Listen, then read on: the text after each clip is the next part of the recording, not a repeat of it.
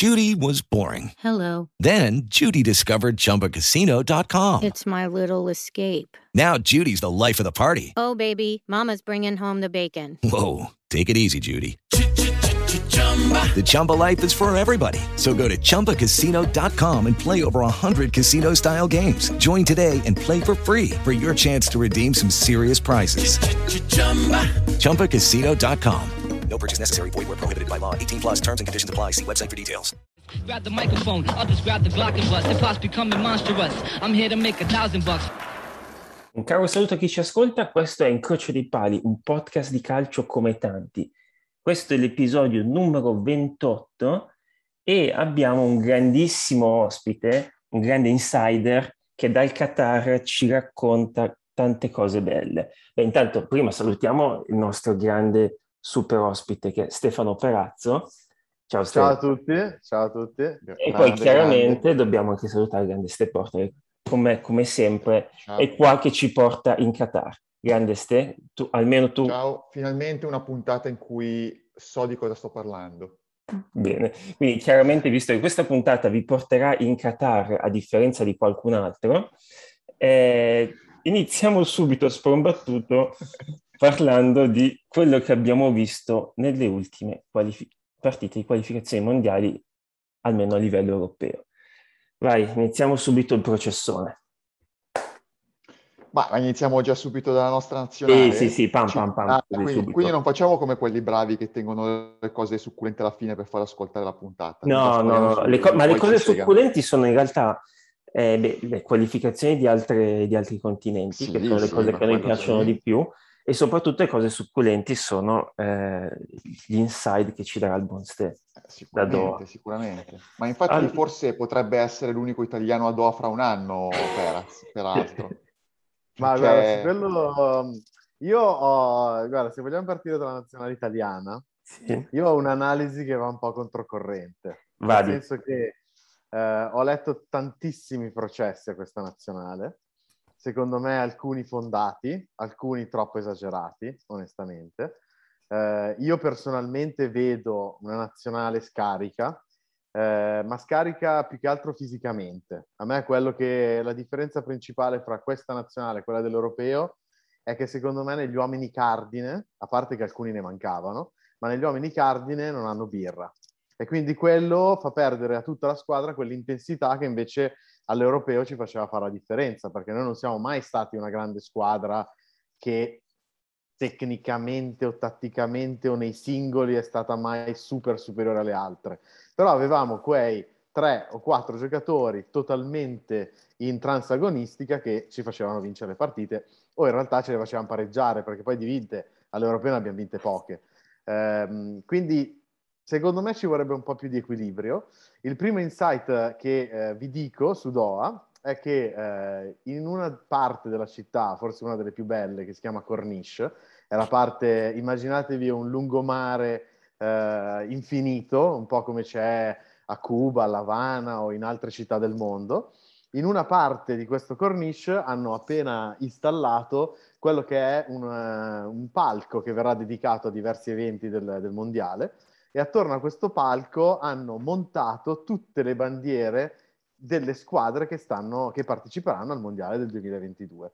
E ovviamente io ci sono passato qualche giorno fa e quella della Svizzera l'ho vista. E, e non vi nego che vedere quella bandiera issata lì è un po', un po' mi ha fatto effetto, nel senso che fa un po' effetto, sì. Adesso mano a mano metteranno tutte le bandiere delle, delle squadre che si qualificheranno, speriamo che ci, si- che ci sarà anche la nostra. Per concludere su, eh, sull'Italia, mio onestissimo parere, secondo me con la squadra al completo eh, ce la possiamo tranquillamente giocare. Non, non penso che sarà facile, assolutamente. Abbiamo anche diverse possibilità di non farcela, però con la squadra al completo sono sicuro che la figura che abbiamo fatto con l'Irlanda del Nord non la facciamo più, nel senso che era palese che il problema fosse fisico, secondo me, e poi mentale. Eh, perché si vedeva che Giorginio non, riusciva a tenere un pallone, era spaventato, Barella completamente fuori condizione, eh, Chiesa non sa perché lo mette a giocare sulla bandierina, non entra mai nel vivo del gioco, mancava Verratti, mancava Immobile, insomma non era la nostra nazionale. Però vi dico, quando sono passato al cornice ho visto la bandiera della Svizzera, eh, mi ha fatto un po' effetto. Ti sono girate un po', no? Sì, beh, puoi, sempre andare, sono... puoi sempre andare lì a sostituirla nottetempo, eh, tanto sì, quindi sappiamo che... le bandiere delle qualificate. Ma io, come sapete, sono... a me piace tantissimo questa nazionale, d'altronde ero uno dei pochi a crederci quest'estate, infatti mi ha dato ragione e sono d'accordo con te, però che è evidente che ci sia un problema fisico in questo momento. Rip- ripeto, eh, la nazionale, non, cioè qu- questa squadra qui, in queste ultime due partite, non ha meritato di vincere neanche una delle due, cosa che è successa, però sono stati un po' i dettagli a fregarci, no? Nel senso che se Giorginio segna quel rigore al 95esimo, al 90esimo, non eravamo qui a parlare, cioè al posto della Svizzera lì vicino a casa di Ste c'era la bandiera nostra. Eh, o se certo. Giorginio segnava il rigore dell'andata, ancora meglio. Infatti secondo me è stata più quella partita, perché quella partita secondo me noi avremmo meritato di vincerla quella eh, in casa loro, diciamo. Eh, ah, sì. Quest'ultima sì, partita d'accordo. qua, secondo me, io sono un grande sostenitore dei dettagli, nel senso che mh, come te eh, sostengo che ovviamente basta che entra quel rigore e siamo passati, però secondo me i dettagli a volte li devi aiutare anche un po', nel senso che la partita vero. che abbiamo fatto con la Svizzera eh, è vero, alla fine ci hanno dato quel rigore che secondo me era netto, non riesco a capire perché qualcuno dica che sia stato regalato, secondo me c'era, però a parte quello non abbiamo fatto praticamente niente. E quindi per una squadra che secondo me si gioca in casa la qualificazione al mondiale, da campione d'Europa in carica, eh, quello non basta, quello non basta. E quindi poi eh, è, è, ovvio che poi arrivi alla roulette del, dell'episodio, eh, ti va male e, e, quindi la paghi. Però secondo me non sì, ma... anche arrivare a quella roba lì. Sono d'accordo, infatti la partita con l'Irlanda del Nord è stata figlia de, di quella partita con la Svizzera. Eh, cioè già comunque sapevamo che non, non, sarebbe stato facile vincere lì, però lo devi fare al netto della... Cioè, potevamo anche fare 1-0, 2-0 ed essere comunque secondi nel girone, però almeno quella partita lì la devi vincere, perché insomma, bene tutto, l'Irlanda del Nord, ok, una squadra che casa è tenace, ma aveva tre quarti di squadra che giocava in Serie B o in Serie C in Inghilterra quindi insomma, eh, e, e, lì si è visto totalmente la, la, il divario di forma fisica e di forma mentale anche, perché noi eravamo proprio totalmente eh. scarichi da, da, dalla paura, ma tutta questa roba qui è figlia del 2017, eh? cioè come dicevamo l'altro giorno in chat, perché abbiamo questo precedente che è freschissimo e, e secondo me una squadra che quattro mesi fa cioè che in, in, non so, adesso non mi ricordo più l'arco temporale, ma che in più di 40 partite ne perde una, tra l'altro inutile perché la Confederations Cup, no, la, no, la Nations League, scusate, Nations League. la Nations League lascia il tempo che trova, quindi era un poco più di un amichevole, ne perdi una su 40 e comunque ti ritrovi a dover andare a fare gli spareggi in due gare secche, tra l'altro, perché la formula è cambiata, e quindi un mini torneo e dici saranno ancora più brividi di un playoff normale di come è stato da, da, da, da 30 anni a questa parte, insomma, con l'andata e il ritorno. Guarda, io... E però so... Vai, finisci, finisci. No, finisco, però sono d'accordo con te dicendo che sia a fine marzo noi abbiamo gli 11-15 titolari, eh, anche non in super forma, ma che siano quelli, che sono quelli che è la squadra titolare vera, insomma, può, può anche capitarci il Portogallo in finale, se ci va proprio di sfiga, però cioè, diciamo che se hai vinto un europeo mm, sei mesi prima, due partite così le devi comunque vincere. Ma infatti io la, la volevo buttare proprio sul, sul, dato più o meno statistico, nel senso queste partite, eh, l'Italia, Italia-Svizzera, sia quella um, in Svizzera che a Roma e anche contro l'Irlanda del Nord, cioè se fossero stati in, una, in un torneo tipo gli europei, ok, finivano 0-0, 1-1, quello che è, ma poi ai supplementari e ai rigori, molto probabilmente, come si è visto poi agli europei, la squadra con più voglia, con più forza e forse anche meno pressione, poi vinceva. Cioè, L'Italia ha vinto, ha pareggiato tantissime partite agli europei, lo diceva bene anche Ste prima, ha vinto soltanto di fatto solo con il Belgio.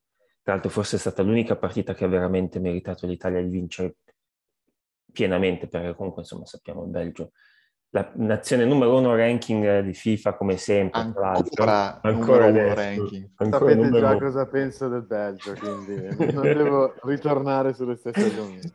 E quindi praticamente quella è stata una partita che effettivamente eh, l'Italia ha dominato, le altre sono stati dei pareggi.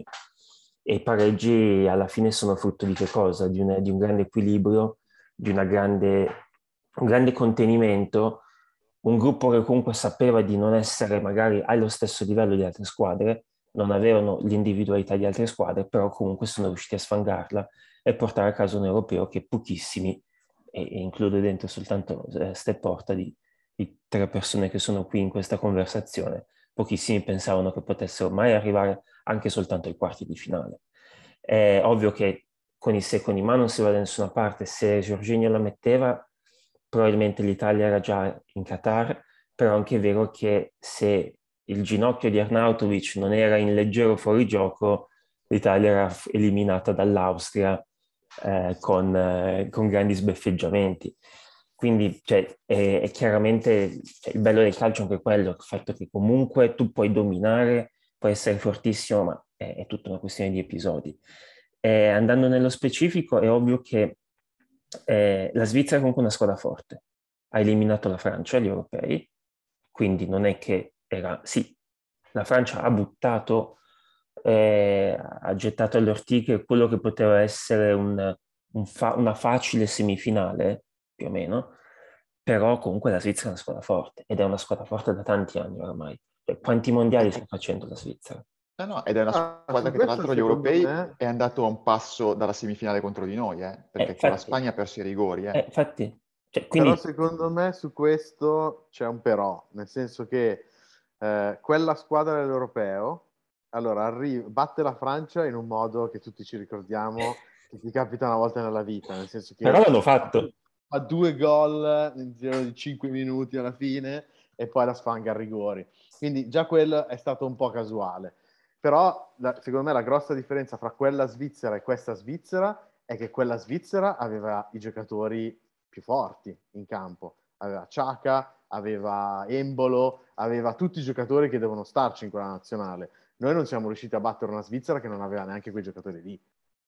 Cioè, questo comunque va detto, perché la Svizzera è migliorata, però la Svizzera che abbiamo incontrato noi alla fine non è la Svizzera completa che all'europeo ha fatto bene. Cioè, noi abbiamo, non siamo riusciti a battere una Svizzera che di quelli forti aveva solo il portiere, che effettivamente è un portiere di livello, non riesco a capire perché non giochi in un top club. Eh, E Borussia. Mönchengladbach non è che un club di, No, ave- di aveva scappati di casa. Aveva Shakiri che, sì, però dico, non, non Sì, sì, gioca no, certo. a livelli, diciamo, alti per giocarsi la Champions League o cose del genere, o quantomeno in un, in un big club. Beh, Aveva meglio Shaqiri- giocare che stare in panchina in Champions League. In, eh, Ah, in quello Ligue 1, eh. assolutamente, assolutamente. La, la cosa che secondo me ha fatto la differenza lì è che loro andavano il doppio. Sì. E quindi, pur avendo dei giocatori magari meno di qualità, eh, andavano il doppio. Però sono d'accordo sul fatto che la Svizzera sia cresciuta tantissimo. Il problema, però, ancora una volta per noi è che noi non abbiamo affrontato neanche la miglior Svizzera. Cioè, io l'unica cosa che posso imputare a questa nazionale è, va bene, noi avevamo tantissime assenze. Eh, secondo me è stata sottovalutata l'assenza di Verratti, che per quanto discontinuo possa essere, in mezzo al campo avere due palleggiatori al posto, al posto di avere solo Giorginio, che si è visto da solo come palleggiatore, è un buco nell'acqua. Ma ci mancavano i due palleggiatori, ci mancava il centravanti, ci mancava Chiellini dietro a dare eh, ordine alla difesa, ci mancavano tre o quattro pos- nelle posizioni diciamo più, eh, più importanti, però anche a loro mancavano. Cioè, sì. Quindi comunque erano due squadre rimaneggiate e noi rimaneggiati non siamo riusciti a battere una Svizzera rimaneggiata. Cioè è quello che a me lascia un po' sconcertato. Poi l'ultima partita, come diceva Porta prima, io in tutta onestà non la conto neanche, perché quella è la classica partita da psicodramma e quindi cioè, non, ne hanno- non abbiamo presa una. Cioè, non, eh, io sinceramente non mi ricordo un'occasione pulita da gol, a parte quella di Insigne che ha ciabattato nessuna. davanti al portiere, però il portiere loro non ha fatto una, un, una parata, un miracolo, niente. E quella, eh, ti stai giocando il mondiale in Irlanda del Nord, non in Germania. Quindi quella io non la considero neanche, dovevamo essere qualificati già prima. Però, ripeto, il grosso problema è che pareggi in casa con la Bulgaria una partita che dovevi vincere 3-4-0, come poi la Svizzera ha dimostrato, e non riesci a battere una Svizzera che ha fuori 5-6 giocatori fondamentali. Cioè, non è che... St- ok, la Germania se ne ha fuori 5-6, ne, ne mette fuori, ne mette dentro 5-6 di livello. Cioè, questi, cioè, con chi hanno giocato? Cioè, c'avevano Freuler in mezzo al campo e basta. Cioè, adesso diciamo le cose come stanno. Cioè, avevano dell'Udinese. Ex dell'Udinese. che correvano come matti, ma avevano due giocatori decenti, il portiere e Freuler, fine. E non siamo riusciti a battere questa squadra che, voglio dire, va bene, non siamo, eh, non siamo pimpanti, fisicamente siamo giù, eccetera, però questa partita devi vincerla ugualmente. Cioè, in qualche modo la devi portare a casa. E poi vedi lì, eh, subentra l'episodio. Eh, io sinceramente non sono uno di quelli che condanna lui. Cioè, eh, vallo tu a battere un rigore per andare al mondiale decisivo eh, in casa, cioè, non è, non è, assolutamente semplice. Però non ci dovevi neanche, ripeto, non ci dovevi neanche arrivare lì. E quello è il grosso problema, secondo me. Non dovevi essere nella condizione di essere così sotto tensione. E poi l'altra cosa sottovalutata è chiaramente l'aspetto Windsor Park, perché comunque l'Irlanda del Nord è sempre, cioè Belfast, giocare lì è sempre stato un fortino. Cioè loro non hanno mai praticamente preso un gol in queste qualificazioni degli europei in casa. Ma noi nella storia non abbiamo mai vinto a Belfast, tra l'altro. Tra l'altro l'Italia eh, non si qualificò a un mondiale proprio, proprio perché, proprio perché l'Irlanda del Nord batté gli azzurri, era il mondiale del 58 se non sbaglio, sì, sì, sì. E, con, e, non è che l'Italia era scarsa in quel momento, cioè era un po' una fase di ricostruzione possiamo dire, però cioè, c'era uno schiaffino per dire ok, non è lo stesso schiaffino di una volta, però c'erano giocatori di un certo livello.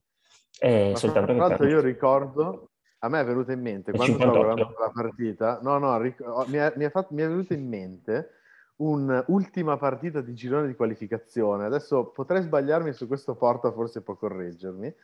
Ma noi, ultima partita di un girone di qualificazione, credo al Mondiale 2006, ma non sono, non sono convinto al 100%, mm. andiamo a giocare in Scozia, ok?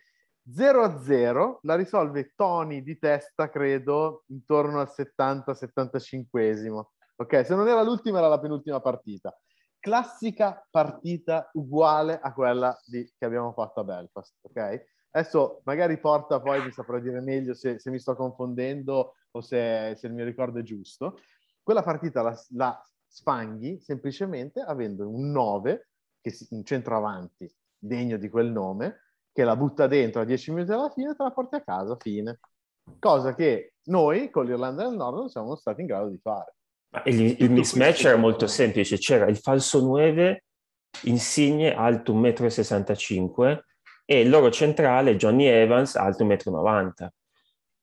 Capisci che, cioè io non penso che, ok, lo sport non è fatto di pesi e misure, nel senso non siamo al mercato, però tendenzialmente se eh, il, il, confronto tra il tuo attaccante, falso 9, chiamalo come ti pare, ma comunque è lì, e il, il difensore centrale che lo, lo, dif- che praticamente lo marca, sono 25 centimetri di differenza, e capisci che comunque non puoi fare i cross, perché sai che li prendono sempre gli altri. Quindi devi certo. giocare in modo, in modo verticale. Cioè, Johnny Evans, nel senso, cioè, non è questo fenomeno, cioè, non è Sandro Nesta Assolutamente. Tra l'altro adesso sono andato a cercare... Allora vorrei, vorrei correggere Peraz. Questa è una qualificazione andato... europea o qualcosa del genere? Sì, sono andato a guardare perché, perché qualificazione del Mondiale 2006 non avevamo avuto molti problemi. Anche se c'era era l'Europeo 2008? Sì, era l'Europeo 2008 e infatti io mi ricordavo un gol di Panucci perché okay. segnò Toni, ma poi il gol qualificazione ce lo diede Panucci.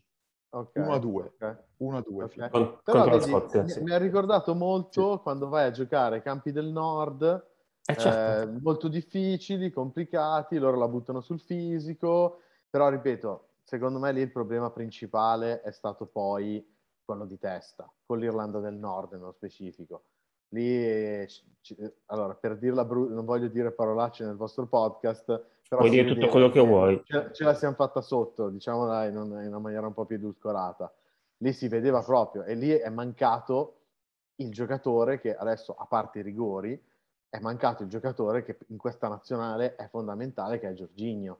Cioè, se Giorginio a noi non gioca ai suoi livelli, il giochino di Mancini si rompe. Nel senso che se tu... Eh, è un po' come il, quando con il Napoli di Sarri... Eh, aveva in Giorginio quel, il giocatore fenomenale che faceva girare la squadra, a noi Giorginio ci deve far girare la squadra. E all'europeo ci riusciva perché Verratti si portava dietro altri due o tre giocatori e lui giocava con più tranquillità. Invece qua, eh, se metti Locatelli, ahimè, quel lavoro lì non lo fa. Tonali, che a me fra l'altro non è neanche dispiaciuto, però è un giocatore diverso da Verratti. Eh, quindi poi ti trovi Giorginio caricato di responsabilità e soprattutto stramarcato, eh, e quello è andato in pallone. Rigori a parte, eh, intendo, ma nell'ultima partita, madonna, Giorginio non riusciva a fare neanche un passaggio di due metri. Cioè, si vedeva che era proprio in... Eh, era proprio psicologicamente sotto un treno. Che poi Giorginio comunque aveva anche sbagliato il, l'ultimo rigore, cioè il quinto rigore nella finale del, degli europei. Quindi la tensione un po' la sente, ecco, se vogliamo, certo. Se vogliamo mettere... Cioè, l'abbiamo comunque esaltato perché secondo me in questa stagione è stato molto forte. Ovvio che non si merita il pallone d'oro, siamo stati un po' forse troppo generosi, facendo anche un po' il calcolo del cosa ha vinto, perché ha vinto una Champions un europeo, tendenzialmente ti viene da dire ok, probabilmente questo si merita il pallone d'oro. Io non dico che sia diventato un bidone in, in, in due partite, però forse magari non è tutto sto grande giocatore come abbiamo detto eh, anche soltanto recentemente. Detto questo, io eh, direi che sulla nazionale italiana di calcio c'è ben poco da, da aggiungere, c'è soltanto da aspettare i sorteggi e vedere a marzo. Io quello che vi posso dire è che secondo me, essendo, essendo il, il, sorteggio una sorta di mini torneo, di conseguenza hai anche appunto non solo i 90 minuti, ma i supplementari e i rigori, quello può essere un'arma in più eh, per l'Italia, sapendo che comunque l'Italia sa vincere oltre il novantesimo. È, è abituata e probabilmente avrà anche dei giocatori un pochino più in forma. Dall'altro lato è anche vero che uno secondo me non deve sperare di eh, trovare delle squadre deboli perché un Italia-Macedonia del Nord eh, sai chi vince. No, ma sì. guarda che comunque secondo me, allora io poi sinceramente sono rimasto sorpreso dalle squadre che sono in, queste, eh, in questo mini torneo per andare, per andare ai mondiali, nel senso che comunque secondo me il livello è alto, in media, cioè trovarsi squadre come Portogallo, Polonia, Turchia, cioè comunque ci sono squadre che, ripeto, la Turchia che abbiamo incontrato all'Europeo, per esempio, è una squadra, non dico materasso, ma comunque sicuramente alla nostra portata, noi abbiamo vinto, abbiamo vinto facilmente, però eh, le, cioè, comunque ti trovi la Polonia, ti trovi il Portogallo, ti trovi la Svezia, ti trovi la Turchia, cioè, sono squadre di livello, cioè io mi aspettavo sinceramente alla, alla, luce di tutto di trovare anche magari qualche squadra un po' più abbordabile. Invece comunque il livello in generale è alto. Secondo me, io magari anche su questo sono controcorrente, io sinceramente vorrei incontrare più forti, ma sì. semplicemente perché noi non siamo una nazionale in grado di gestire il pronostico, in favore del pronostico, scusa. Cioè noi nel momento in cui siamo sicuri o siamo i più forti a scendere in campo, la prendiamo sempre in quel posto sempre, cioè storicamente è così, è sempre stato così. E, e quindi a, a, me anche un doppio turno di ferro Turchia-Portogallo, a me non, non, fa paura, nel senso che col Portogallo secondo me l'unica, l'unica incognita è, è, il ragazzino che gioca davanti. Eh, Quel vecchio? Eh, ripeto. Il vecchio. Se, quello non esatto. decisivo, quello che non segna eh, mai. Il problema è che se quello fa la partita eh, al suo livello, perché poi lì basta una partita, non è che devi farmi 50 partite di livello. Se quello fa la partita a suo livello, quello vince da solo con qualsiasi delle squadre che ci sono nel, nel mini torneo. Assolutamente. E quindi lì bisogna essere anche un po' fortunati. Però io preferirei incontrare lui che invece finire un'altra volta magari una finalina con la Svezia, che magari prendi sotto gambo, magari ti fa venire i fantasmi un'altra volta, e lì magari vediamo una partita come quella che abbiamo fatto in Irlanda del Nord. Tra l'altro, a proposito di fantasmi, c'è qualcuno a proposito di fantasmi, c'è qualcuno che ha ricordato questi fantasmi ritirandosi dalla carriera no, di allenatore. Non fatemi parlare di quell'essere perché diventerei un po' scurrile. Che ha chiaramente gufato, dai, diciamoci la verità. Cioè, allora, ha fatto apposta a dirlo il giorno prima, cioè il giorno stesso, non mi ricordo, di Italia Il giorno Svizzera. stesso, il giorno prima e il giorno stesso. Eh, e l'ha detto apposta, apposta, per quello, cioè sta gufando in una maniera incredibile, ma sicuramente. Anzi, oppure l'ha detto la, prima della Svizzera e poi con... Sì, con no, poi ha detto no, ma ci qualificheremo sicuramente, ha detto. Allora, lì secondo me, allora ripeto, non voglio essere scurrile quando parlo di quell'essere, però... Cioè, non è ancora stato nominato, tra l'altro. No, per chi non avesse capito è Ventura, eh, perché, alla luce di quello che, di quello scempio che ha fatto quattro anni fa, che si porta gli strascichi ancora oggi dietro, cioè quella persona secondo me non, non dovrebbe neanche avere il coraggio o la decenza di fare quelle dichiarazioni. Poi, che lui voglia riabilitare la sua figura, lui ha semplicemente detto una cosa, a mio modo di vedere, per gufare e avere un'altra persona ehm, che possa creare o arrecare un danno all'Italia come ha fatto lui. Ma eh, comunque vada, il signor Mancini un europeo a casa l'ha portato. E quindi la situazione è comunque differente. Poi è anche vero che secondo me, se non andiamo mondiale, a questo mondiale, io ovviamente il, giudizio su Mancini lo rivedo, nel senso che è vero, tu puoi vincere tutti gli europei che vuoi, però se poi non riesci a qualificarti in un girone in cui il tuo massimo avversario è la Svizzera, eh, non posso avere un giudizio positivo sul, sul Mancini allenatore, per forza. Tra l'altro ci lamentavamo sempre di non essere te- più test di serie, questa volta che eravamo test di serie l'abbiamo presa nel culo lo stesso. Eh, ma perché? Si ritorna al favore del pronostico. È però vero. anche lì, anche lì, però anche lì eh, su Mancini rivedo il mio giudizio, però non sono uno di quei disfattisti a dire ma andiamola a cagare, cambiano tutto. Cioè comunque Mancini in due anni è riuscito a ricostruire una nazionale che abbia un senso, eh. che ha fatto un anfilotto di partite incredibile, il più, cioè è il, più lungo della storia. Non è che stiamo parlando di eh, ha fatto 10 partite di fila senza perdere. Quindi, cioè, che non sia un brocco come allenatore, penso che lo sappiamo tutti. Eh, però è ovvio che se poi non mi porti al mondiale, eh, delle valutazioni vanno fatte. Quanto pesa? Sullo staff, su quello che vuoi, ma qualcosa cioè, deve, dovrà renderne conto ovviamente. Ah, però certo. io sinceramente assolutamente non lo manderei via, eh. questo sia ben chiaro. Quanto pesa la differenza tra un mondiale e un europeo? Perché comunque se, cioè, alla fine eh, un mondiale è chiaramente più importante di un europeo, però qual è la differenza secondo voi tra vincere un europeo e giocarsi un mondiale? Ma secondo me, io ti dico la mia esperienza da expat.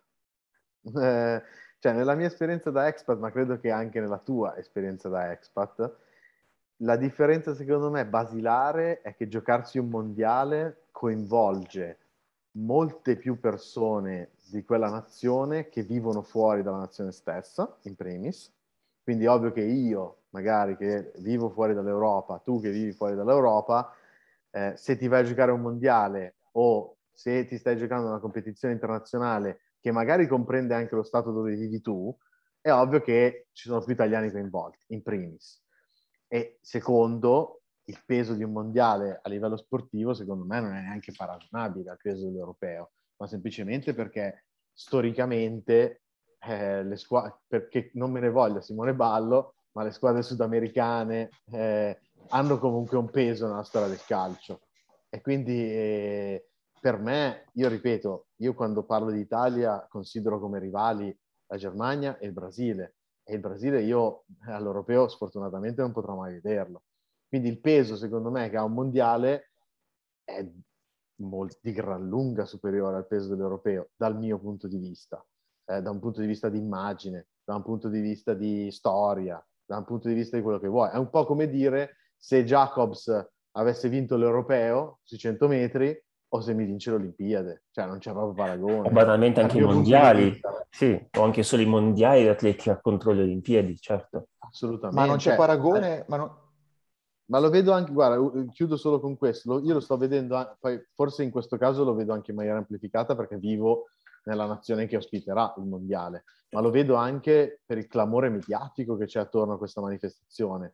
Cioè, di questo mondiale si parla da 11 anni, cioè da quando è stato fatto il, la, diciamo, l'unveiling della, della location nel 2010, su cui poi sinceramente non vorrei entrare, però da, da quel momento sono 11 anni che questa nazione è, è, si è completamente trasformata, non dico esclusivamente per questo, eh, per questo evento, ma quasi. Cioè, qui si parla di costruire infrastrutture, si parla di costruire location per eh, accogliere milioni di, di, tifosi, si parla di eh, inaugurare metro, si parla di, cioè, si parla di un progetto che a livello proprio nazione, per la nazione ospitante, per l'indotto, secondo me non è assolutamente paragonabile all'europeo. Poi adesso magari nella seconda parte del, del um, podcast parleremo nello specifico un po' di più del Qatar, però io già in due anni ho visto delle differenze in questa città solo ed esclusivamente per il torneo che non ho mai visto per nessun altro evento nella mia vita, cioè anche Expo, l'impatto che Expo ha avuto su Milano non è per niente paragonabile a quello che il mondiale sta avendo su Doha. E, e, quindi banalmente secondo me l'indotto è così differente che le due manifestazioni poi non, non possono essere comparabili. È un po' come paragonare un Wimbledon a, a Roma, cioè non, non, c'è proprio paragone, non so, non so, come dire. Sì, ma è proprio a livello sportivo, vista, al, al, di là del, dell'indotto, dell'indotto cose sportivo così, è, è il fatto che cioè, anche solo partecipare a un mondiale, anche per le nazioni più piccole, non ha niente di paragonabile che fare un europeo. Cioè, proprio a livello sportivo e a livello storico è impossibile paragonarli.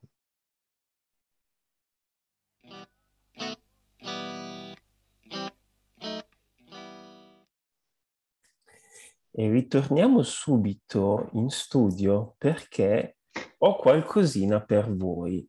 Visto che parliamo del mondiale e siete tutti espertoni, espertissimi, ho qui un facile, facile quizzone per voi. Eh, lo, sapevo, uh... lo sapevo che ero quizzone.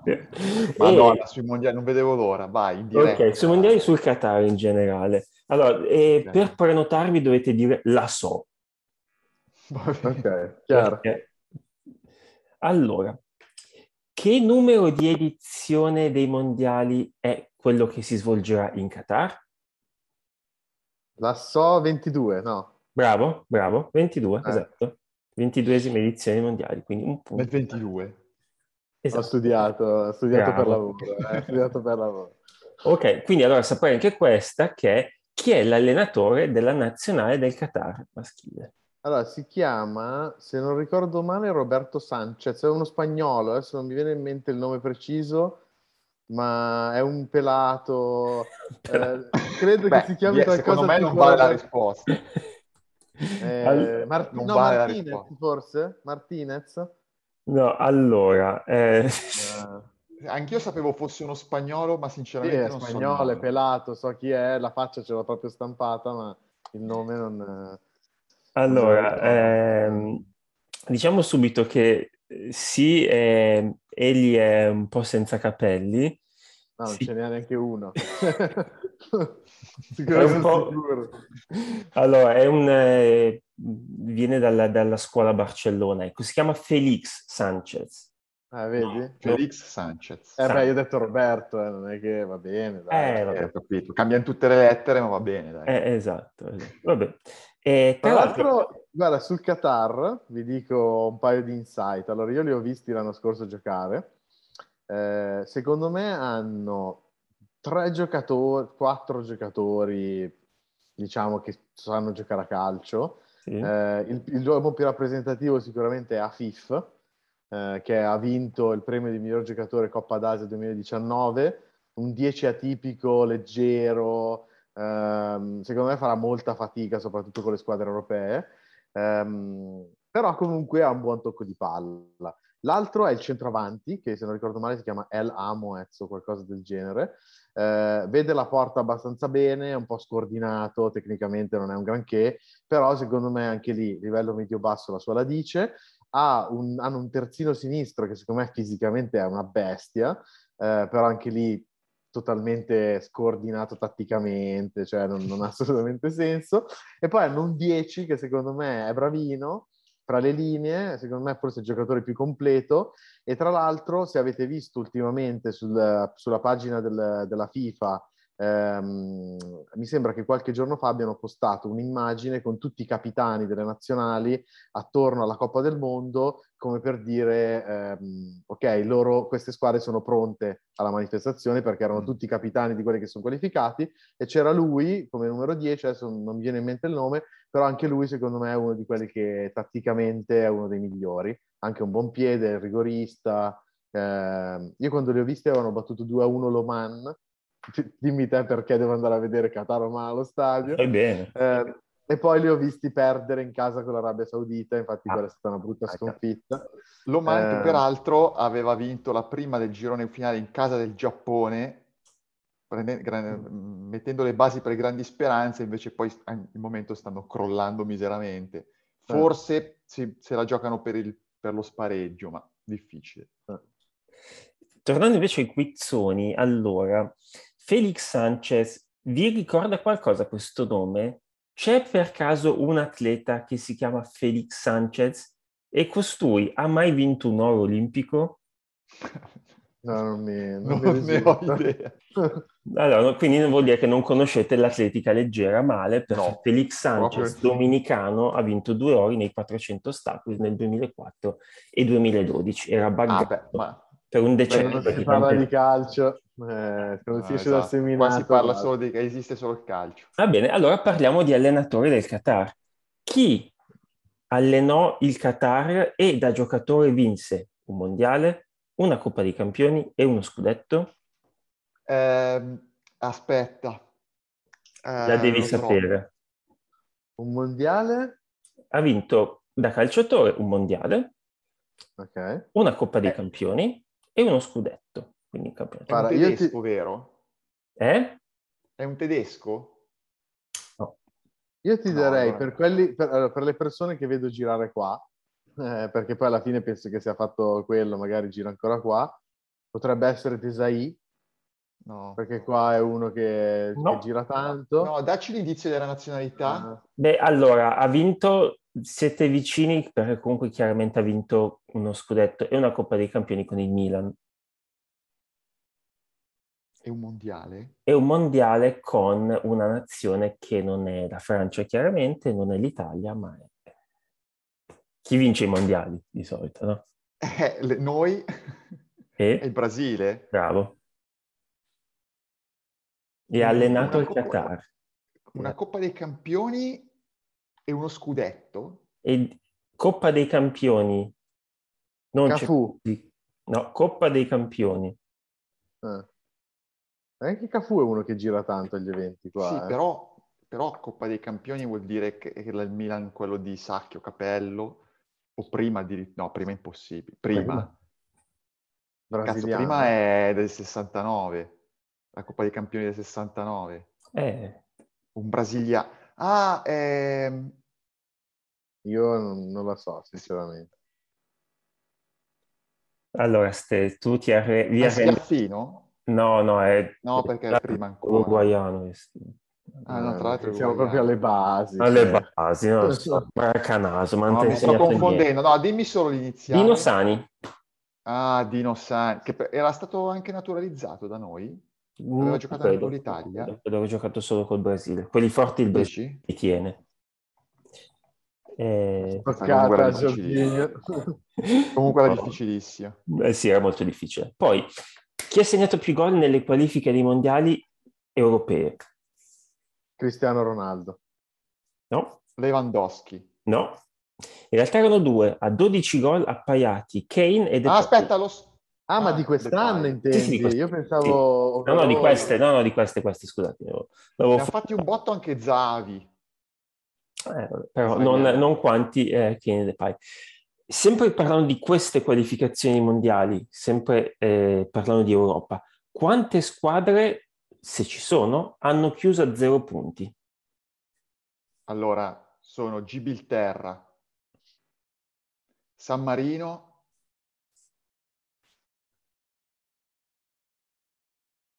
Ah, il- Eh, Malta di Dennis Mangia un punto l'ha no, fatto. ne ha fatti Ha 5 fatto- Malta. Secondo me solo Gibilterra e San Marino. Perfetto. Gibilterra e San Marino hanno chiuso con zero punti. Grande ste. Ehm, quante squadre si sono già qualificate ai mondiali? Quindi quante bandiere già ci sono sulla cornice? Allora, sono, sono 13. Bravo. No. Perché sono 10 sì, europee, 13. il Qatar, Brasile e Argentina. Bravo, 13, esatto. Formissima. E l'ultima domanda, quali squadre che hanno vinto un mondiale in passato ancora non si sono qualificate? Eh, L'Uruguay. L'Italia. L'Italia, L'Italia. l'Uruguay e... e basta. Sì. Solo Italia e Uruguay. Chissà se... Che la sta passando malissimo, tra l'altro. Male. Malino. Anche il povero Oscar Tabara. Un signore, tra l'altro. Sì, sì. Un signore. che peraltro, appunto, se vogliamo aprire ora un attimo la finestra veloce sulle altre altri continenti e coso, l'Uruguay sta facendo molto male, ma in, in realtà è tipo a un punto dal, dal quarto posto o due punti a quattro. sono tutte attaccate. Ma poi il Cile, infatti cioè, sappiamo che comunque come funziona cioè, a un certo punto ci sono alcune squadre che giocano in altura e hanno più punti. Cioè è ovvio che una. Ma anche due dai anche, comunque anche, sì. anche l'Ecuador cioè anche la Bolivia comunque gioca su in alto nel senso. No no appunto io dicevo la Bolivia. Eh, ah, l'Ecuador, l'Ecuador comunque è terzo, è terzo meritatamente. l'Ecuador vince anche in trasferta è la Bolivia che vince 3-0 in casa e perde 6-0 fuori sì, sì, certo, certo. Cioè, comunque ci sono quelle squadre che approfittano, approfittano molto delle condizioni climatiche ambientali. Il Canada, ha giocato, Canada. ha giocato due partite a Edmonton con meno 7 gradi alla neve contro Costa Rica e Messico. È ovvio che le vince tutte e due, per questi eh, poveri Canada... disgraziati non l'hanno mai vista la neve forse. Il Canada è primo, eh? Primo del girone. Eh. Ma tra l'altro hanno giocato a Edmonton dove probabilmente metà dello stadio 40.000 persone comunque ha fatto tutte e due le partite, metà della gente probabilmente non ha mai visto una partita di calcio in vita loro. Quindi erano lì a dire, ah, che cos'è sta roba? Sì, ma infatti questa questione del Canada è sorprendente, perché comunque è una nazione dove il calcio veramente non c'entra nulla. Cioè, veramente niente in Canada, eh. Il calcio, ma il calcio in Nord America comunque è sempre stato visto come lo sport delle ragazze, o di quelli un po' non abbastanza eh, forti per fare eh, football o baseball o basket o così. Ok. ok, quelli non abbastanza, diciamo, ci siamo capiti. Sì. Oppure di quelli che vengono da altri paesi. Ecco. Quindi è sempre stato visto in modo molto come una cosa non loro. Però, oh, come, come sempre, se vinci, salire sul carro del vincitore sono capaci tutti. E questo a ogni longitudine e latitudine è uno sport che comunque sarà sempre lo sport principe di ogni nazione, salire sul carro dei vincitori. E il Canada ha due giocatori forti che sono un terzino e, un, e un'ala e l'allenatore cosa fa? Li mette tutti e due davanti. Chiaramente se tu calci un gioco semplice, se tu hai dei giocatori forti dove li metti? A fare il terzino Infatti, vedi, non è, o, non, è un visionario, non è un visionario e prima, Canada primo in classifica del girone nordamericano. Tra l'altro da lì ne escono tre di qualificate, se non sbaglio, no? Sì, tre, tre, più una, tre più uno spareggio, sì. Quindi in teoria dovrebbe essere Stati Uniti, Canada e Messico, che saranno le nazioni che ospiteranno i prossimi mondiali dopo Qatar. Occhio, occhio, perché Panama, che è quarto in classifica, ha un punto. è attaccatissimo, eh. Sì, sì, Panama che comunque da... non è una squadra... Eh, che di... ha fatto i mondiali tre anni fa. E Panama. poi c'è sempre Costa Rica, che comunque non è che è una squadra proprio di fermi. Esatto, eh, sta recuperando. C'è Keylor Navas che comunque è un portiere a parte titolare e portiere... Tra l'altro ho appena letto una dichiarazione di Pocettino che adesso vi volevo, vi volevo... È quella della moglie? Sì, esatto. E beh, fa molto ridere. Dice, eh, ha fatto molto ridere che gli dicevano, eh, dicono che Donnarumma sia numero uno, anche mia moglie mi dice che sono il numero uno, però eh, vabbè, fa molto sorridere. ma, ma, anche lì è una situazione, boh, mm, per me paradossale, nel senso che con tutto l'odio che si può volere a Donnarumma, se sei un tifoso del Milan, perché a me interessa relativamente, però si fa un investimento del genere, quel giocatore lo devi far giocare poi io capisco che, cioè, allora il problema lì è che hai sbagliato proprio dall'inizio, non è una questione di Donnarumma. Cioè, se tu prendi un, un portiere, gli dai 8 milioni a salire, cioè quel portiere dal primo giorno che viene in ritiro deve avere la maglia numero uno e deve essere in, contra- cioè, in maniera incontrastata il, il, proprietario di quella maglia, secondo me. Eh, se, se, invece lo prendi, prendi una 8, li metti sempre in concorrenza, non lo fai giocare per il clan dei sudamericani, eccetera, ma cosa lo prendi a fare? Indipendentemente, da, sì, indipendentemente sì. dal mio giudizio di Keylor Navas, che secondo me è un gran portiere, e su quello è un altro, è un altro discorso. Però, cioè, che, che, modo di gestire è un giocatore quello lì? Soprattutto in un ruolo come il portiere, cioè è una roba totalmente senza senso. Beh, ma questo è il Paris Saint-Germain. Eh. Il Paris Saint-Germain aveva nove portieri sotto contratto. Areola fa la riserva a Fabianski al West Ham e gli davano, e il Paris Saint-Germain gli dava 7-8 milioni. Forse gli dà ancora, non lo so. Cioè, nel senso, eh, loro gestiscono i giocatori in questo modo, hanno un portafoglio infinito perché eh, le regole del fair play finanziario evidentemente per il Paris Saint Germain non funzionano. Eh, è semplicemente così. Cioè, loro non hanno problemi a mettere in panchina, in tribuna o fuori rosa, quello che è, uno che prende 10 milioni all'anno. Perché non hanno problemi a dargli a Messi eh, 40 quelli che sono, non hanno problemi a, a pagare, a strapagare certi giocatori, cioè alla fine eh, la cultura del Paris Saint Germain è quella. In, una, in, un altro ambito, ovvio che se Donnarumma fosse andato al Manchester United, che comunque non è una società dove sono lì con, non è che sono poveri, eh, però se Manchester United dà 12 milioni a Donnarumma, stai pur certo che lo fanno giocare, anche se magari fa dei papere anche se dovesse fare schifo. Certo, infatti Però solo per, del... solo per dire il ritorno dell'investimento io lo metto tra i pali. Poi se fa schifo, pazienza, al massimo gli do un po' di fiducia, se proprio mi fa 12 partite ah, dove fa una papera a partita, ovvio che lo spedisco, lo spedisco indietro a casa di Mino Raiola. Però tendenzialmente sì, quella è la cosa. Allora, parlavamo di Qatar, dici un po' com'è la situazione lì.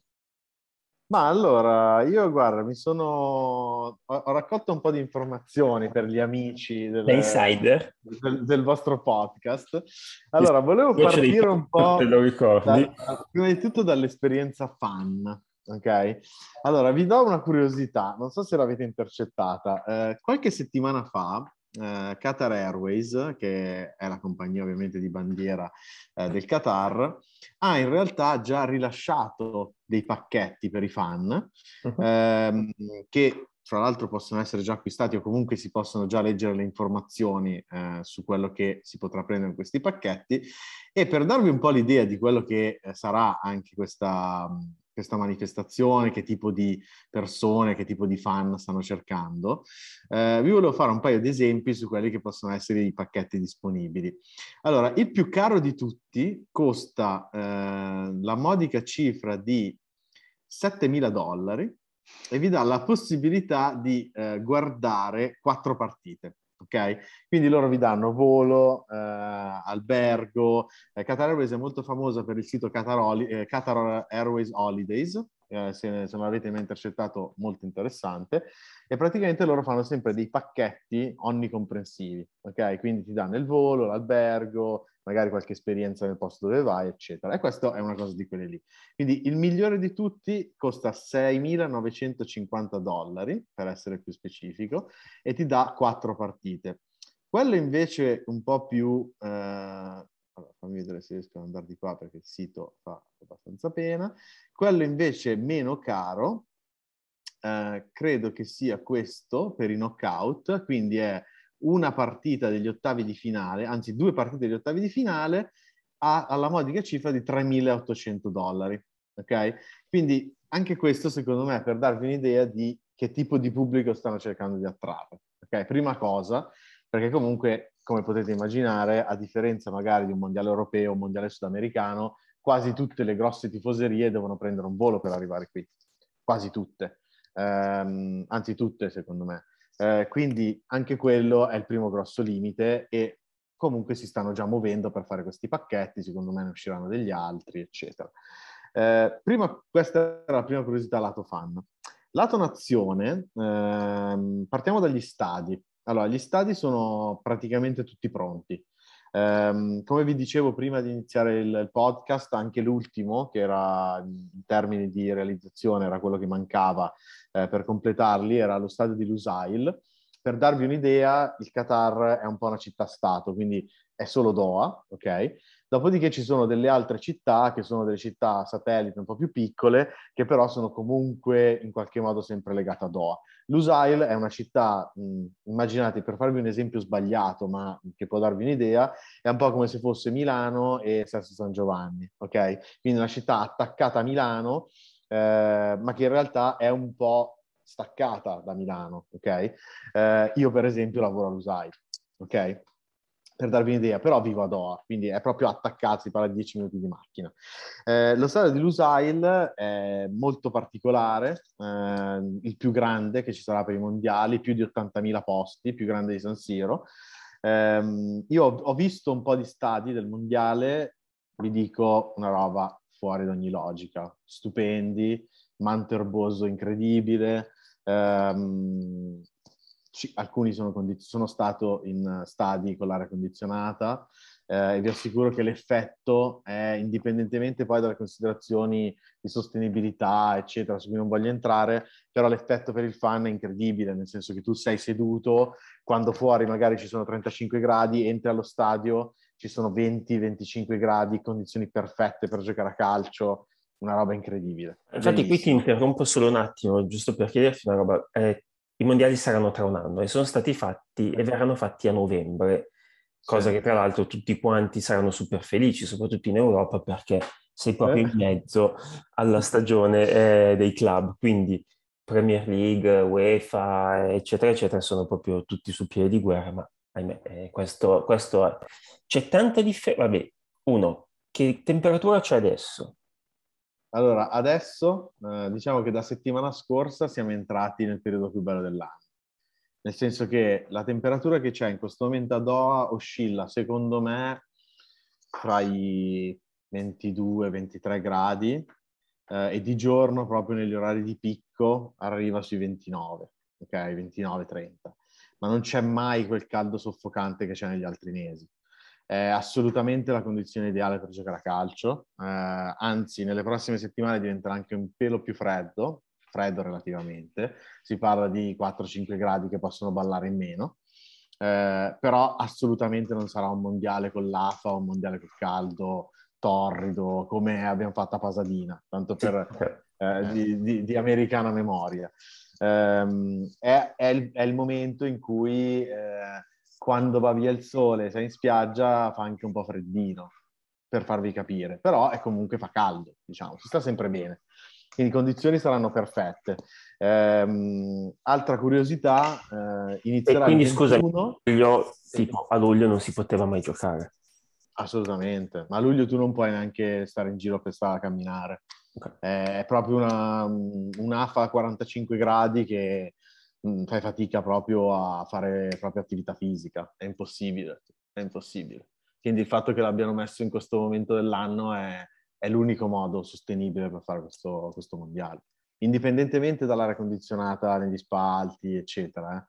Però faceva, cioè, sarebbe stato veramente uccidere i giocatori. Tra l'altro qui, altra curiosità che vi dico, qualche anno fa avevano fatto i mondiali di atletica, quindi magari mh, mm, qualcuno di voi li aveva, li aveva anche seguiti, e erano entrati un po' nell'occhio del ciclone perché durante una mezza maratona, credo, c'erano stati proprio degli atleti che erano svenuti, eccetera, ed era stata fatta, eh, se non ricordo male, a settembre-ottobre, quindi era un periodo in cui c'era ancora AFA, eccetera, ed è impossibile fare attività sportiva. Invece, quando ci sarà il mondiale, dal 21 al 18 di dicembre, è proprio il momento migliore, cioè è bellissimo, Temper- sarà proprio temperatura ideale. Curiosità, il, loro fanno chiudere tutti gli eventi principali sportivi che si sono all'inizio dicembre sempre il 18. E vi spiego perché. 18 è la festa nazionale del Qatar. Ah. Eh, si chiama Qatar National Day. È il, il, diciamo il giorno in cui tutti, eh, ovviamente tutti sono a casa da lavoro, è uno dei giorni più importanti dell'anno, è il giorno in cui di solito si fa anche una parade sempre sul corniche, ehm, con le mire, tu, cioè con tutte le, le, più alte cariche dello Stato ehm, e quindi tutti gli eventi sportivi più importanti o tutti gli eventi in generale che sono a dicembre gravitano un po', sempre attorno al 18 di dicembre. Quindi è per quello che la finale sarà il 18 di dicembre e quindi ho sentito anche alcuni dire eh, a Natale saremo lì a mangiare il cotechino a guardare la partita. No, finisce tutto il 18. Esatto. ok? Questo è un messaggio per Andrea Lombardi che era già preoccupato di dover... Esatto. Finisce tutto il 18, ma solo per questo motivo qua. Ok? E infatti anche l'Arab Cup che inizia il 30, adesso ne- ve ve ne accenno anche di quello, fini- finirà il 18, proprio per quel motivo lì. Ehm, parliamo di stadi incredibili, ok? Un'altra cosa che secondo me può interessare agli amici da casa che non abitano qui in Qatar è che ehm, eh, come è organizzato il tutto, ok? Eh, come sapete, ovviamente il mondiale è organizzato da FIFA, però per la- le, la- diciamo, le peculiarità che ci sono in questo paese, cosa è stato fatto? È stato creato un comitato ad hoc che si chiama Supreme Committee e praticamente questo comitato di base catariota eh, insieme a FIFA sta organizzando il mondiale. Ok? Quindi FIFA al posto di mandare qua in buona sostanza migliaia di persone a organizzare tutto, si affida a questo comitato locale per, per organizzare il mondiale. Un po' come Eh, le Olimpiadi. Eh, sì, un qualcosa di molto simile a quello. Eh, quindi c'è questo Supreme Committee che in realtà sta organizzando tutto ehm, e quindi sta dando anche un po' le linee guida in termini di comunicazione su come posizionare un po' questo mondiale. Eh, le linee guida sono due. La prima è, l- che a voi suonerà un po' strano, è sulla sostenibilità, nel senso che loro ehm, ci tengono a sottolineare il fatto che sarà eh, il mondiale più sostenibile di sempre e vi spiego perché, nel senso che mh, tutti gli stadi, almeno gran parte degli stadi, a quanto pare verranno smontati e donati a paesi in via di sviluppo, principalmente africani e asiatici.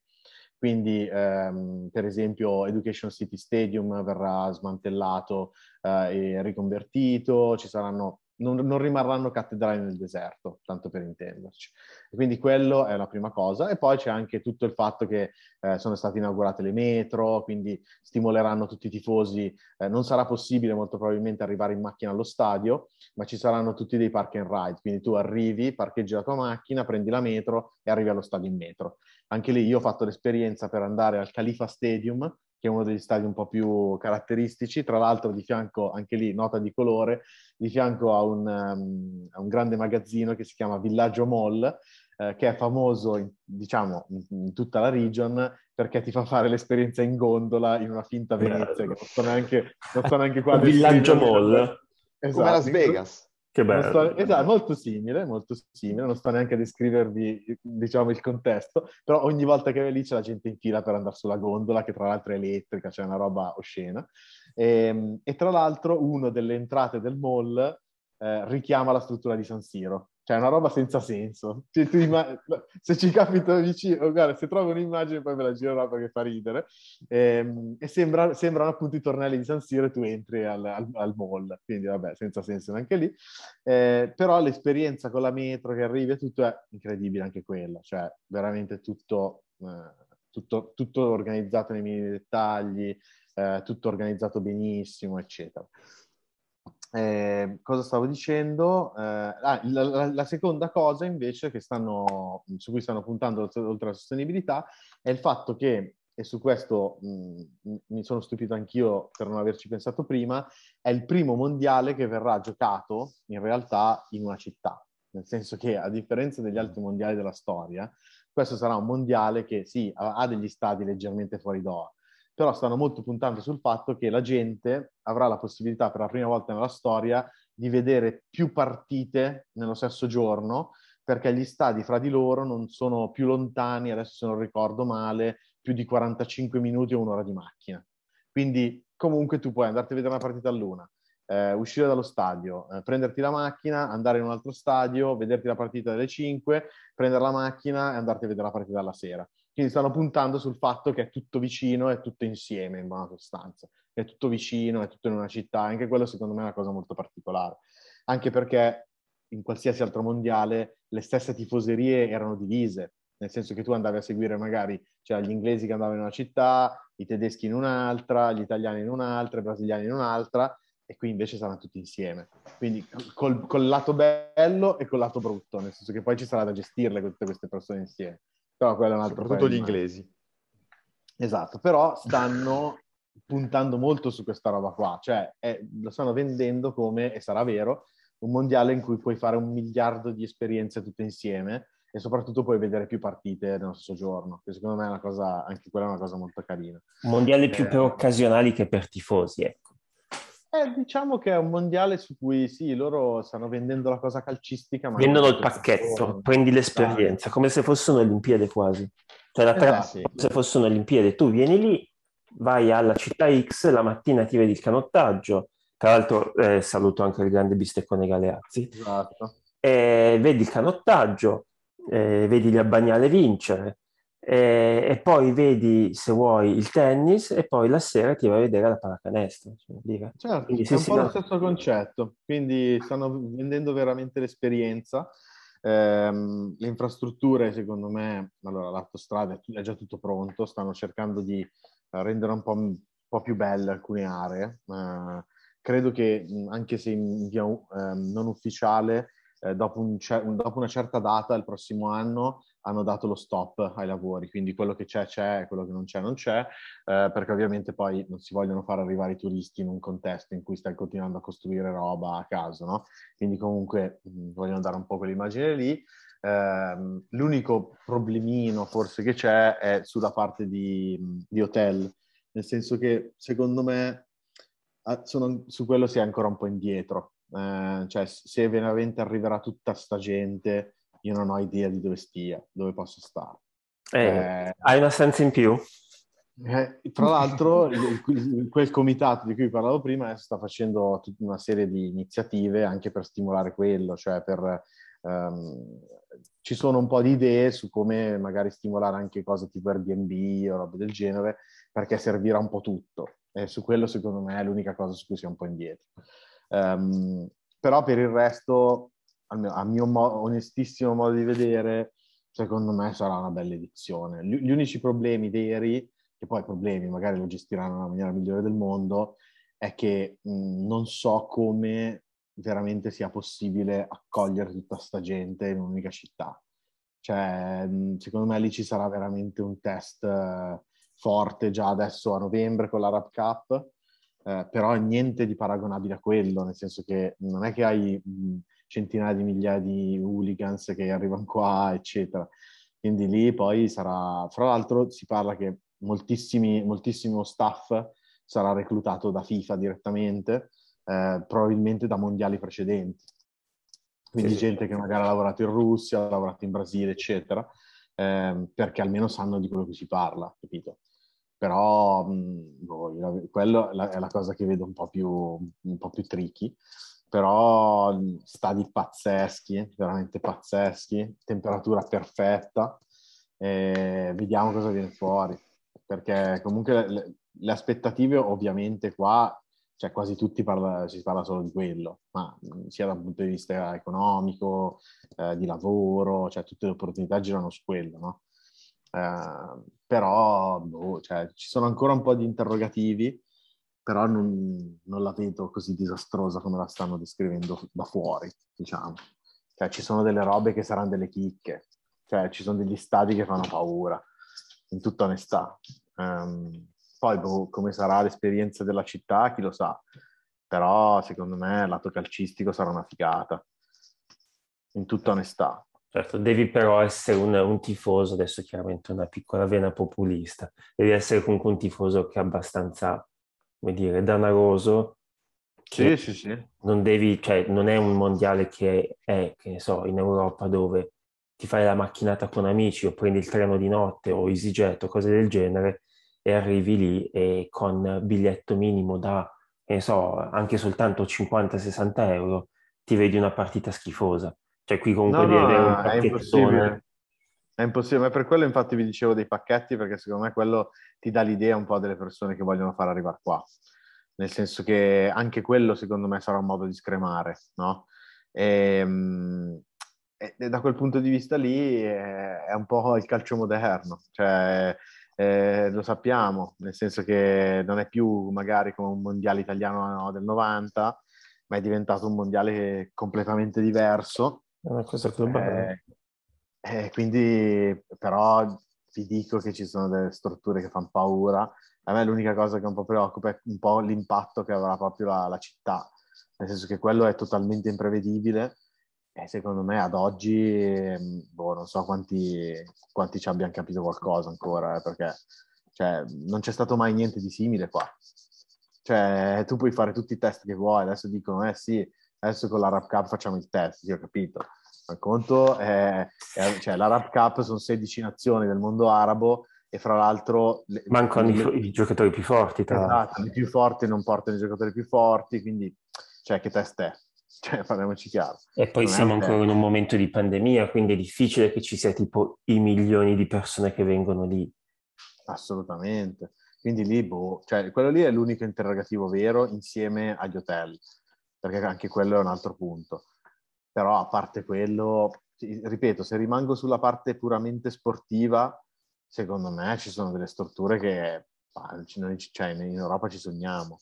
Um, però la, lato tifoso, ovviamente, eh, sì, eh, dovrei tirare fuori il grano perché sennò qua non ci arrivi. Sì, sì. È quello il problema. Cioè, magari perché, è, un evento, visto... è un evento, tu un, spendi un millino minimo di euro, anzi forse anche 2000 euro, per vedere anche di più per una partita, volo e albergo più o meno. Sì, sì, sì. Anche perché poi ti dico, eh, quando è che è stato? Due anni fa, credo, Uh, sì, due anni fa, quando il Flamengo si è venuto qui a giocare il mondiale per club, cioè la città era invasa di brasiliani, invasa. Uh, tra l'altro è stato molto figo perché loro poi il Flamengo hanno una, una tifoseria bella calda, no, una tifoseria bella calda, sono belli fuori di testa. Um, e io mi sono trovato in locali a cantare abbracciato a brasiliani, ubriachi, eccetera eh, con gente che magari si era fatta 14 vole, ore di volo per andarsi a vedere una partita. Quindi poi i pazzi ci saranno comunque il posto sarà pieno, però è ovvio che la barriera all'ingresso del, del, di quanto costa ci sarà, cioè è innegabile. No, no, ma certo, ma io so, eh. adesso che sappiamo che Brasile e Argentina sono qualificati, cioè ci saranno un sacco di brasiliani che stanno mettendo nel, nel salvadanaio, nel porcellino, i soldi per, per andare lì e ci vengono, sì, qualunque sì, sia la loro condizione economica. Cioè, sai che Io ci dico, in quella finale che è stata Liverpool-Flamengo, in cui ho avuto l'onore di vedere Gabi Gold dal vivo, tra l'altro, eh, cioè, lo stadio era 90% brasiliano e 10% inglese. E questo vi fa capire che, cioè, ovviamente uno dall'Inghilterra e soprattutto con la tifosia con Liverpool, uno degli sbattimenti teoricamente se li fa però quelli sono pazzi, cioè i sudamericani sono fuori di testa. Eh, quindi poi alla fine la gente, anche se costerà 3.000 euro il pacchetto, eh, la gente viene. Sì, no, no, ma certo, se ci pensi effettivamente, cioè quando dicevi prima del pacchetto premium, cioè io stavo facendo una piccola proporzione con quello che può essere qui il Nord America, cioè eh, c'è gente che si spende tutti questi soldi per un Super Bowl che c'è ogni anno. Ah. Si spende ah. tutti questi soldi, cioè eh, il biglietto minimo per entrare a vedere qua i canadiani a vedere l'hockey in HL sono 100 dollari, ok, sono dollari canadesi, quindi è diverso. Però c'è gente che si spende tranquillamente 300 dollari ogni sera, 40 notti, cioè per 40 sere. 300 no, dollari solo di biglietto più metti birra, popcorn, patatine, eh, hot dogs e altre, altre, cose che comunque sai sono sempre eh, cioè, markup gigante come puoi immaginare, quindi insomma, cioè finisce che una, una millata, cioè, c'è chi spende mille dollari a sera per vedere una partita di hockey qualunque. Quindi da quel punto di vista, secondo me, il pubblico nordamericano, se vede un pacchetto da 5.000 dollari in cui ha tutto, ci vengono. E lo fanno. Fanno. Sì, sì. Dico, no. molto su quello, sulla comodità. No, anche certo. perché poi magari in moltissime altre parti del mondo in quel periodo in realtà farà freddo. Quindi anche il fatto di oh, dire, vabbè, mi vado, a fare, mi vado a fare una settimana, magari me ne vado anche un po' al mare, due o tre giorni me li faccio in spiaggia, sto al caldo. Cioè uno, lo, secondo me, se la vivrà anche un po' più come una mini vacanza, in cui eh ad un certo punto ci sbatto dentro anche una partita tanto per intenderci, no? E infatti è anche per quello che secondo me loro stanno vendendo questa cosa dell'esperienza, perché non ti nego che anche oggi, cioè io settimana scorsa ero al mare, capito? Quindi mh, mm, cioè, ho fatto il bagno settimana scorsa, si stava bene, c'era caldo. Anche Tia, eh. nel, nel, nell'Ontario ho fatto il bagno. Quindi capisci che Sono magari... zero gradi adesso, però c'è il sole. Eh, ma Eh, ma magari un canadese che dice, vabbè... Però noi abbiamo i diritti civili, e te la butto lì così. Però guarda, anche lì, secondo me, sarà interessante vedere come gestiscono quella cosa lì. Nel senso che, come sapete, io ho un'idea su quello, nel senso che adesso non voglio fare il paladino di nessuno. L'unica cosa che trovo un po' interessante, quantomeno, è che dati alla mano, cioè gli ultimi due mondiali non è che sono stati fatti proprio nella culla dei diritti umani Beh, i prossimi eh, saranno negli diciamo, Stati Uniti, quindi figurati. Eh, diciamola così, diciamola così. Però ah, no, no, certo. comunque stiamo parlando di due nazioni critiche, poi non, che non voglio giudicare perché non spetta a me, però cioè, sono stati fatti in Russia e in Brasile, cioè voglio dire. Sono stati fatti nel 1934 nell'Italia fascista, nel senso c'è sempre stato così purtroppo. Eh, lo sport poi, è propaganda, lo sappiamo. Secondo me sarà anche interessante vedere quelli che vengono qui e si faranno una loro idea, cioè è sicuramente una società particolare, non sto a dire che è tutto perfetto, però quello che trovo interessante o comunque interess- sì, che trovo abbastanza strano è che tutta questa pubblicità negativa attorno a un evento io non l'ho mai vista. Cioè, a, a, fuori dal paese, eh, se vai sul Guardian, se vai su questi giornali qui, cioè sono mesi e anni che martellano come pazzi. E io gli dico, ma boh, quanto c'è di spontaneo, quanto c'è di non spontaneo? Cioè, è ovvio che te lo chiedi, no? Poi, ovvio, eh, ripeto, non è che è tutto perfetto, eh, assolutamente. Però, cioè, in Russia nel 2018 c'era Haaland che andava in giro con le magliette per boicottare il mondiale, mi sembra. Sbaglio? No, no, no. Il, il buon Haaland di ste porta. Vero, vero, che peraltro non ci sarà. Peraltro, non ci sarà. Esatto, infatti non ci sarà. Ha, bo- ha boicottato... Eh quindi sì, dicevamo, quindi uh, Holland boicotta questi mondiali, l'Italia sta cercando di boicottare questi mondiali per, motivi, per ovvi motivi. Autoboicottarsi. Esatto. Mondiali, mondiali, in tono minore, come direbbe il buon Marotta. Cioè, sono mondiali in inverno. Con l'asterisco, con l'asterisco. non andiamo, non andiamo. No, ma infatti, no, comunque tornando per, per, chiudere un po' il discorso, intanto innanzitutto grazie a ste per il grande eh, racconto sul Qatar, il grande insight, che chiaramente come tutte le cose, se, eh, se non ci vivi non puoi saperlo, se non vivi dentro non puoi conoscere la realtà. Poi è ovvio che è anche mestiere del Guardian e di altri giornali di mettere, eh, di parlare di quello che sta succedendo, perché ci mancherebbe, non è che solo per il calcio bisogna stare con le bocche cucite però sì, sì, cioè io sono dell'idea che è giusto fare investigazioni, è giusto farsi delle domande e anche, secondo me, è legittimo capire che probabilmente questa occasione dei mondiali è anche un'occasione per migliorare le cose. Quindi cerco di vederla in modo anche un po', po- un po positiva. Cioè, probabilmente senza i mondiali il Qatar sarebbe rimasto forse ancora un pochino più chiuso di quello che probabilmente sarà dopo domani. Ah, cioè, sicuramente Qatar diventa anche... non è lo stesso Qatar del 2023, ecco, anche da una società diversa. Puramente di attività, adesso apriranno le varie fan zone, eccetera, in cui sarà per esempio consentito bere alcolici o fare l'esperienza fan assolutamente normale e questa roba qui senza il mondiale non è possibile. Cioè, se vuoi bere un alcolico devi andare in un hotel, se no non puoi. Quindi comunque è ovvio che un'apertura a, alla città, le, l'evento la deve dare per forza. Um, però, ripeto, eh, ci, sono, sempre pro e contro in tutto, eh, secondo me. È ovvio che è una candidatura che è nata male, è continuata peggio e adesso vediamo come va a finire. Però, eh, vabbè, io, io, ovviamente porto la mia esperienza di quello che sono stadi, strutture, esperienze, eccetera.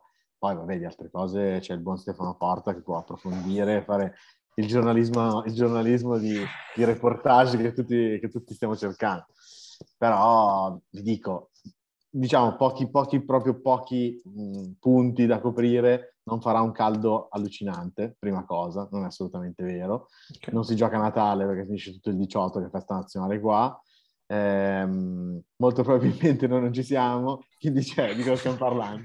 Quindi eh, una, e questa, puntata, e questa esatto. puntata sarà l'ultima che parlerà del Qatar perché l'anno prossimo non, Tanto, sarà, sarà inutile parlare. Un, tor- un, torneo minore, dai. Esatto. Comunque dicevamo, volevo dire importante che... l'europeo. Cioè. Esatto, eh, cosa che abbiamo, che abbiamo, non detto prima. Cioè, esatto. No, però eh, finisco dicendo che visto che noi ti abbiamo ospitato qua, se eh, a marzo andrà tutto bene, eh, tienici un- una, una branda in cantina che io e te veniamo volentieri a vedere una partita. Ah, Può sì, anche essere quello- Camerun, eh, Camerun, Australia, ma verremo volentieri. Qual era la partita che era stata fatta alle tre di notte, storica? Eh, Nigeria? no, Costa d'Avorio, Giappone. Ah, eh beh, grande partita di cartello. Costa Eh, d'Avorio, Giappone alle 2 del mattino, sì. Forse alle alle 3 addirittura erano. Io credo fossero le tre. Forse alle 3. Gli orari com'è che saranno? Ci saranno beh, visto che comunque sono due ore dall'Europa centrale, quindi Sì, in questo Mi momento viene noi da dire che sono- due ore dall'Europa, ma saranno, secondo me, in prime time qui. Quindi sarà, eh, secondo me, mi sembra di aver letto ci sarà una partita, forse poche partite all'una o alle due, Mhm. eh, una partita nella fascia 5-6, una partita nella fascia intorno alle 9. Quindi poi in realtà in Italia sarà tutto due ore prima. Quindi tutti magari- quanti in ufficio si staranno vedendo con, eh, con lo smartphone di fianco. Beh, come abbiamo Esatto. sempre fatto, peraltro. Poi non so, da, da te quante ore sono, per esempio, di differenza? Cioè, se dovessero giocare fra un'ora, Se Eh, dovessero giocare tra un'ora è l'una, l'una del pomeriggio, quindi va benissimo. Cioè, nel senso, siamo comunque qui abituati, almeno nella costa est, di svegliarci la mattina e vedere la Premier, la grande Eh. Premier, E- o comunque il calcio europeo. Quindi è una cosa abbastanza normale. Cioè, tu nei pub, qui ti vedi gente, anche sottoscritto, che alle 10 del mattino sono a vedersi o la Premier o il Milan, perché esistono solo queste, e- oppure altre partite, insomma, di cartello. chiaro. Diverso Sì, chiaramente, diverso chiaramente con, eh, cioè, durante la giornata lavorativa, perché comunque cioè, io tutte le partite di Champions da sei anni a sta parte non ho vista quasi neanche una, Ah, perché sono durante la settimana e sono le tre del pomeriggio per me, quindi magari Certo. c'ho pure i meeting, nel senso, quindi... sì, Quindi fai sì. finta di lavorare, diciamo. Sì, in quelle- attacco radio sportiva o quello che Le è, cuffie. live score, eh, e, e faccio quello che posso, ecco. Però tendenzialmente sì, ecco, le- il discorso con il Nord America è un po' più complicato, perché comunque non è estate, ma anche con l'Europa, cioè non è estate, quindi non hai i ragazzini che passano l'estate che non hanno niente da fare e si guardano, si guardano i mondiali. Cioè sono dei mondiali che magari eh, la gente se li guarda... O- ok, magari anche lì, tornando sui ragazzini, forse visto che finiscono la scuola verso l'una alle due, tendenzialmente Eh. riescono a vederle, quindi... Sicuramente due partite, la prima no, ma le altre due sì. Ehm, però, ripeto, anche lì, magari poi se ne accorgono, le spostano in avanti o indietro. eh. Al momento sono tutte cose normali. Ci sono state partite anche ultimamente alle 10, quindi poi sarebbe un quasi prime time italiano alle 8. Ehm, quindi poi in realtà, secondo me, è abbastanza flessibile. Ehm, però sì, più o meno adesso per esempio io quando vedo la Serie A, eh, a me inizia alle 10.45, cioè, eh, quindi comunque la partita mi finisce a mezzanotte e mezza l'una, cioè è un po' diverso, no? Però al Tu non vedi la Serie A, Esatto, quindi il problema non si pone. Però per esempio domani mi sembra che il Parma giochi alle 4 eh, e quindi cioè, eh, è domenica, io lavoro la domenica e quindi s- sarò in ufficio e non me la posso vedere. Su Elbiz Live facciamo anche un po' di pubblicità ai ragazzi di Elbiz Un po', un Live. po' di pubblicità. Che, scusami, ma è, è un sito legale o... Sì, sì, io investo 5, euro- no, 4,99 euro, 5,99 euro mensili. Credo che sia un, un italo-americano che ha aperto quest'app, che è un po' come SportTube, non so se ve la ricordate. Eh, Sì. io che sono stato in Serie B eh, un po' di anni fa, eh, usavo SportTube. È un'app assolutamente legale che mh, in realtà c'è questo proprietario che fa sia monopattini elettrici eh, che, che puoi affittare in giro per le città e sia ha comprato i diritti della Serie B. Non chiedetemi quale sia il nesso, però è, è l'unica, è l'unica piattaforma che, che fa vedere la Serie B. Ma dai, che bello, che bello. Sì, sì, sì. Ottimo, senti, allora intanto ringrazio te e ti auguro una buona serata, perché ormai lì è sera, Eh, sono le 8 ragazzi, sono le 8. tempo di, Qua, so- qua sono le 6, quindi... di cena. Per te Vedo se tempo di- gioca qualcuno in Serie B. Ma sì, sono le 8. Serie B, il programma Beh, di serata. Juve adesso. eh. No, io sì, mi, mi vorrei concentrare su Vicenza Brescia, sono un po' più per le priorità. Ci sta, ci sta. esatto. Ultima domanda prima di chiudere. Beh, sappiamo che molte squadre sono già qualificate, non tutte, ma chi vince i mondiali? Il Brasile. Io dico Argentina.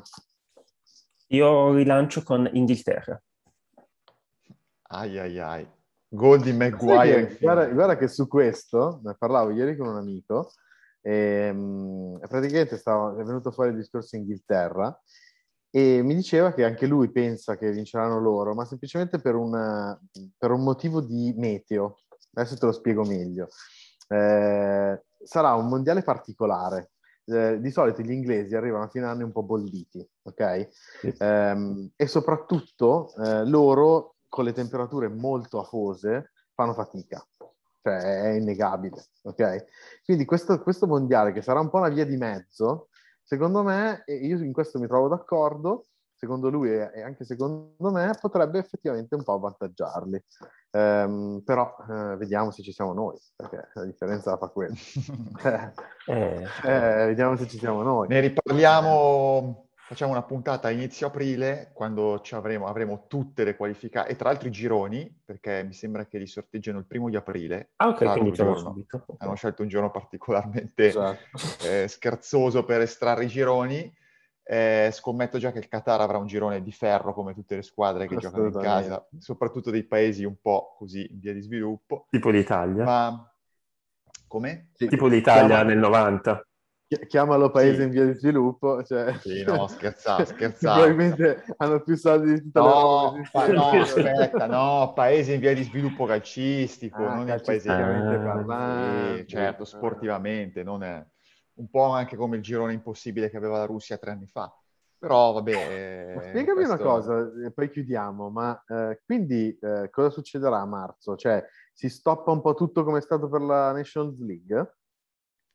No, ci sono già le finestre internazionali, c'è un turno, un turno che non ci sarà, in cui non ci sarà la Serie A, un weekend in cui non ci Ah, sarà la Serie A. Ah, ma, ma quindi si gioca tutto a ridosso di pochi giorni? Cioè, quello che voglio sapere. 26 e 29 marzo. eh, Ah, ok, quindi è come la Nations League, nel giro di 3-4 giorni si sa. Sì, sì, sì, Sai Ok. se c'è la gloria o l'infamia. Esatto, è solo Ok. questo. esatto, sì. E l'Italia si qualifica se.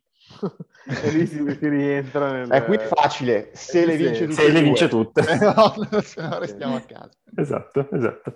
Va bene, grazie ragazzi. Questo era l'episodio numero 28 di Incrocio dei Pali. Se vi è piaciuto, eh, fatelo girare, come si suol dire, e se non vi è piaciuto, ascoltateci la prossima che sarà meglio. Ecco. Ci vediamo in sempre di- Qatar. Ci vediamo in Qatar e ragazzi, grazie dell'invito. Ciao, ciao, ciao. Alla prossima. Ciao ciao. Ciao. Judy was boring. Hello. Then Judy discovered ChumbaCasino.com. It's my little escape. Now Judy's the life of the party. Oh, baby, Mama's bringing home the bacon. Whoa, take it easy, Judy. The Chumba life is for everybody. So go to ChumbaCasino.com and play over 100 casino style games. Join today and play for free for your chance to redeem some serious prizes. ChumbaCasino.com. No purchase necessary. Void where prohibited by law. 18 plus terms and conditions apply. See website for details.